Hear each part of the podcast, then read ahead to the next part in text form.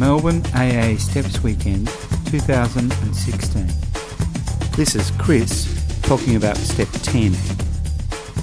Good morning, everybody. My name's Chris. I'm an, I'm an alcoholic. Hey, Chris. Amongst other things. Um, many things. Yeah. Oh, don't like that one.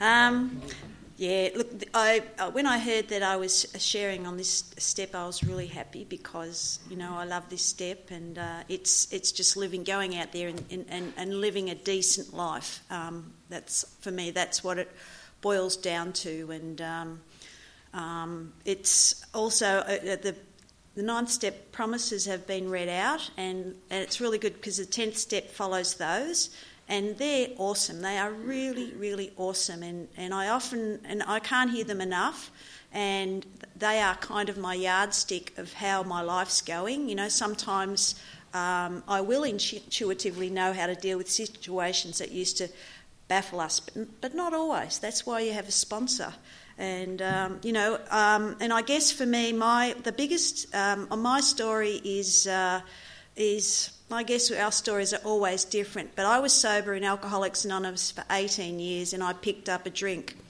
So obviously, the tenth step is really, really important to me.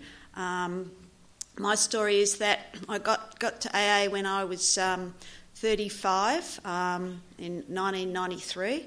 Um, and um, and I eventually um, got sober in '94, um, and um, and that was fantastic. And I loved being sober, and I loved Alcoholics Anonymous. I always have, I always will, and I always feel that this is where I belong because I'm with my own kind. Because I always feel a little bit um, different, but when I'm in Alcoholics Anonymous rooms, I feel you know, that I'm with my kind. Um, and um, sometimes I think we're a bit like a zoo, and, and um, oh, there's one of all kind here, but, but it's great. Um, um, and for me, my story was, uh, uh, it was, you know, always hard. The, when I first got sober, it was really hard, and I, f- I felt like it, I was uh, in an alien body.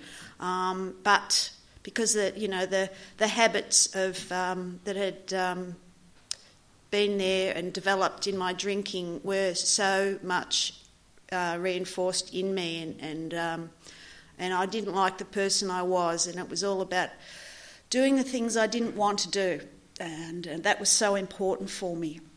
And uh, as as life became really good for me really quickly. Um, as Kevin mentioned, we, we met in AA, and that wasn't on my plan. I didn't really want to get married again because I had a disastrous marriage, and then um, you life became really, really good, and um, you know, and I followed the program. And in those, as Kevin said, in those days, steps weren't um, they weren't um, emphasised that the way they are today, and I'm really grateful that they are today. And uh, but we had a good life, and we travelled, and and I was happy. Uh, i was definitely happy, and um, and unfortunately for me, in my fifties, I hit um, menopause, and that for me was an earth sort of an earth-shattering event for me, and uh, I, um, you know, I felt like I was going crazy, um, and it was a real phys- physiological problem for me. So I sought um, the experts, and, and I became unfortunately addicted to the medication that they prescribed. And um, you know, I, I, I, couldn't, you know, I, I didn't didn't know what had happened, and I didn't know that that whole aspect of my life was um, I didn't I wasn't aware of it. And I think back on it now and I don't think I could have done anything different. You know it happened. It was part of my journey and uh, what happened happened. And um, you know I had a sporting accident and then I became more and more addicted to different things. And really you can't make sane judgments when you're in that blur and it was a real blur and uh, you know all the things that uh, we talk about in the 10th step you know the the fact that we have to be really rigorous and we have to be on ball and we have to sort of look at ourselves and, and, and sometimes be quite brutal with ourselves. Um, I couldn't do that because I was off with the fairies. You know, I was on another planet and, uh, you know, the inevitable was uh, um, um, about to happen and I, you know, I, I, became addicted to Listerine. I didn't go back on wine or all the things that I'd become so so used to not picking up. I, I tried something different and worse, and for whatever reasons, and then ultimately uh, methylated spirits when I couldn't get anything else. And um, I was in an awfully horrible black place, and the fact that I got out of it was a miracle. You know, my higher power never left me. Um, neither did my sponsor, you know, and uh, I managed to, to you know, get the help I needed. And my high power put a lot of people in my place that I needed, and um, people that understood me, particularly women. And I really believe that, that women, for women, um, it's a, it's really important because they, they we get each other. And, and I needed I needed a lot of loving from those women. I needed to withdraw and I needed to get back. And uh, and lucky for me, I went to a 12th step rehab, and um, and I met a, a fantastic um, psychologist who understood alcoholics, and um, you know I started to get the help I needed. They listened to me, and um, and I was able to have um, go off and you know rediscover myself, and uh, and I remember my counsellor in there, who's a member of Alcoholics Anonymous, saying, "Chris, you know what to do. Go go out there and do it." And I did know what to do. You know, you don't forget um, 20 odd years of um, t- your time in Alcoholics Anonymous, you know, it beca- becomes part of you.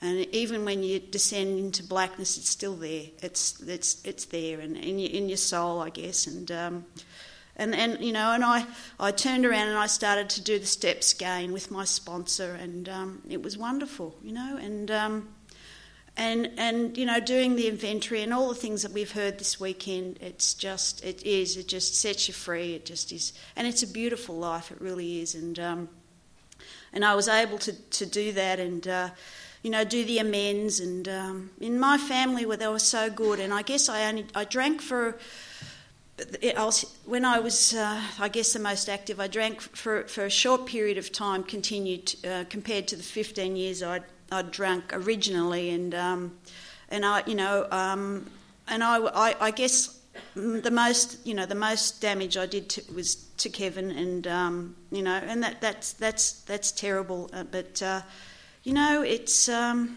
that's what we do. Alcoholics will drink, and um, we only have that daily reprieve, and, and that's what the tenth step's all about. And uh, and I don't want to go back there again, you know. Um, and the tenth step is is for me more important than probably most because I've been back there and, and you know, I, I, I've, there's, there's so many people that I've, I've heard that have had, um, you know, a long sobriety, a long good sobriety, and then have picked up and haven't come back and have died. And uh, even when I was in rehab, I, there were a few people that had passed away. And uh, the 10th step, you know, um, I just have to work hard at it uh, because if I don't, I know what I'm. I know what I'm um, capable of.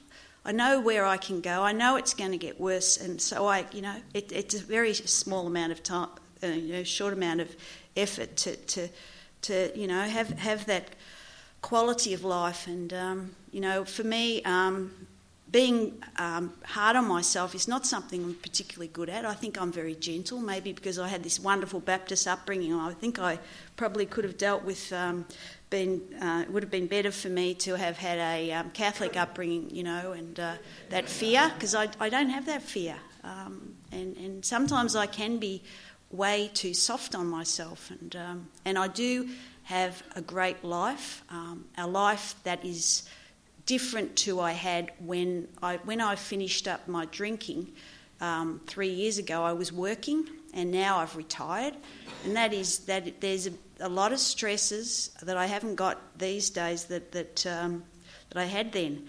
So my life has become a lot cushier, um, and uh, so I'm not. I'm, I kind of um, I don't get into the situations that uh, I guess um, make me sort of go back into my old uh, my old self-destructive habits. You know the the anger, the resentment, the self-pity. But the last month has been a time for me when I've um, I've realised that I can't keep saying to myself, "Chris, you're a newcomer," because I'm not really a newcomer. Because I got to AA in uh, 1993. Um, you know, I can't use that as an excuse anymore. Uh, I've done the steps. You know, I'm helping people. I can't I can't do that. Um, and uh, I guess that was a bit of a realization that I had to get out there and sort of get do a few things that I didn't want to do because I had been resting on my laurels and, and perhaps being nice to myself a little bit too much. I had to.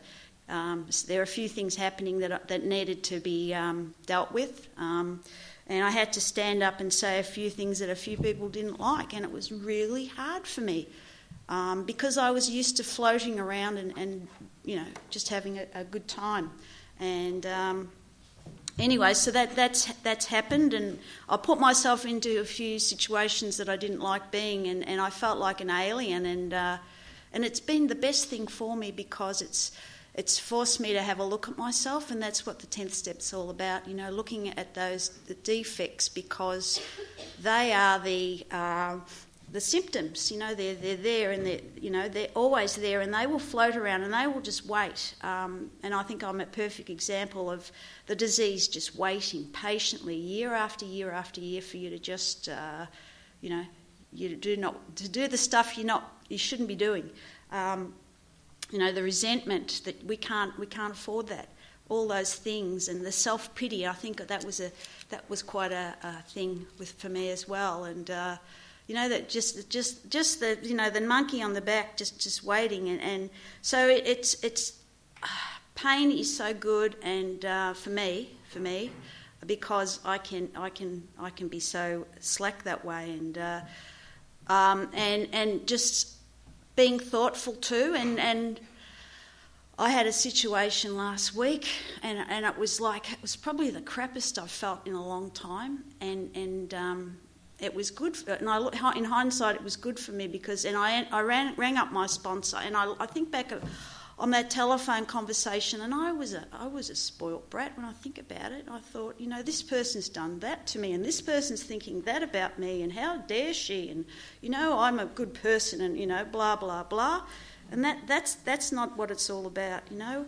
Um, and it tells us that we have to stop uh, in the tenth step. We have to stop, and we don't we don't justify the way we've reacted, the negative way we've reacted. You know, we, we don't justify it at all. We just um, we look at ourselves, and for me, it has to be brutal. Um, and and we, we say, well, this this was I was being selfish, and I was being selfish, and I was being intolerant, um, and I can't afford to do that. And also, I think what happens when I get like that is that I move away from my higher power and I was reflecting on that the last couple of weeks that I have not been praying to my higher power as, as, as much as I, as I would. And it's, you know, for, for me, when I'm, when I'm um, having a really good time, I don't, you know, I, I do thank God for, for my wonderful life and, and what I'm doing. You know, a lot of the time, you know, I go running a lot and I'm off and I'm in, like it, the, the other day, there were, there were fields of lambs and, you know, I'm in, I go into these utopian sort of um, uh, situations and I am incredibly happy. The endorphins are kicking in and, but that's not when I'm learning, you know. I'm, I am aware that I'm really happy, but uh, it's not when I'm learning. It's and, and, and, and these last few days, it's given me the opportunity to see that that self destructive behaviour is very much entrenched in me. It's there deep, just like it is the disease of alcoholism. It's sitting waiting for me to, to just, um, you know, just forget. And, um, you know, and that's why pain is so good for me because uh, I'm so stubborn. Kevin will tell you that. I am incredibly stubborn and um, it takes a lot for me to, to shift and uh, you know, when we're prompt, when when we're wrong, promptly admit it. Well, that that is just um, yes, um, you know. And I'm very human, and I'm I'm not really good at it. I don't think I'm really good at it, and uh, sometimes I do it through gritted teeth. And that's that's that's not um, the way you do it at all. And the other day, when my sponsor was talking to me, something she said was, when you're going to, to make those continuing sign, sort of amends and, and, and relationship patches, patch ups come from a place of love. And, um, and I wasn't, and I was coming from a really selfish place. And I can be really selfish. I've been really cranky the last couple of days. I've just been a little bit off and um, I can be, I can be, um, I have to really reflect on the way I'm reacting to other people, and I'm not being loving, and I'm not being tolerant, and um, you know I can't afford to be like that. And um, the late, last thing um, with with me, another at the moment, my mum is 86, and my mum is getting more and more difficult um, to deal with, and sometimes she is easier than others. Um, and I went to a meeting last Tuesday, and, and it was the meeting was about acceptance and accepting things that um, they're not. And I thought that was a really, really good way of um, doing it because you know um, she she was a, such a loving person, and and now she's becoming quite insular and selfish, I guess. And uh, you know, I have no right to tell her what she should be doing, and I like to do it because I think maybe there's the fear of her losing her, and um, you know, like uh, her wanting wanting her to be happy. I just want to be happy, but you know that that's I'm not in her head. I don't know what she's going through. You know, there's little grey bits of dementia floating in, and um, and, and and that will be my biggest. I know that because I love her dearly. Uh, that will be my greatest test, you know, for tolerance and patience. And um, it's funny because I often get out my fourth step and I read it just because I like to see if those things are coming back again. And, um, you know, with her, it's always been the same. It's always been tolerance. You know, my, my defect is my, my, my lack of tolerance and my lack of patience and my self. Um, self selfishness um, with her, and um, it's it's going to get harder. It's funny. I was driving here, and um, I knew I was going to be emotional today, and I hardly ever cry. I can be really hard, but I, you know, I passed the Repat Hospital, and my father died there ten years ago, and my father was just such a wonderful man, and um, I loved him dearly, and he was so optimistic, and I. I was saying to Kevin that um, we, um, when he died, he, he, had, he, died. He was sick for so long and he suffered so much, and he was an amazing man. And, and, we promised him that we'd look after Mum, and um, um, and sometimes, you know, I I don't know, I don't know whether I'm doing a good enough job, you know, and um, and I, you know, and I see myself, and I sometimes feel like I'm so cracked and flawed, and um, you know, this is the last thing I thought I would do, but um, and yeah, and we can always try harder, and maybe I am, maybe underneath it, or maybe I am too hard on myself, you know. And sometimes I don't think we know um, much about ourselves at all. You know, sometimes I tell my story and I wonder if that's the way it always that it, it actually happened. Um, you know, the narrative we make up, and then our, we alcoholics we get to we we get to tell it over and over and over, and um, and then sometimes we start to believe it, and then sometimes I wonder if if that's the reality, and um, you know, and that's the beauty of having someone in the fellowship um, um, that that you know that God put. I know God put Kevin in my life, and and um, for for that, and um, maybe He thought I needed a little bit of an extra, um, um you know, help. Um, but uh, anyway, it, it, it, you know, it doesn't matter, and uh, I don't cry hardly at all, but. You know, it doesn't matter. I can cry in an AA meeting and, and people understand because we, we come from a place of pain, very black, black and we, we don't we don't have to we don't have to live like that anymore. And, and you know and and the fellowship um, the, the the happiness and the, the you know the the spirit we share with each other. And um, um, it, it's great. And uh, but all we can do is keep trying can't we? And, and that's all I can do. And I'm going to go and get a tissue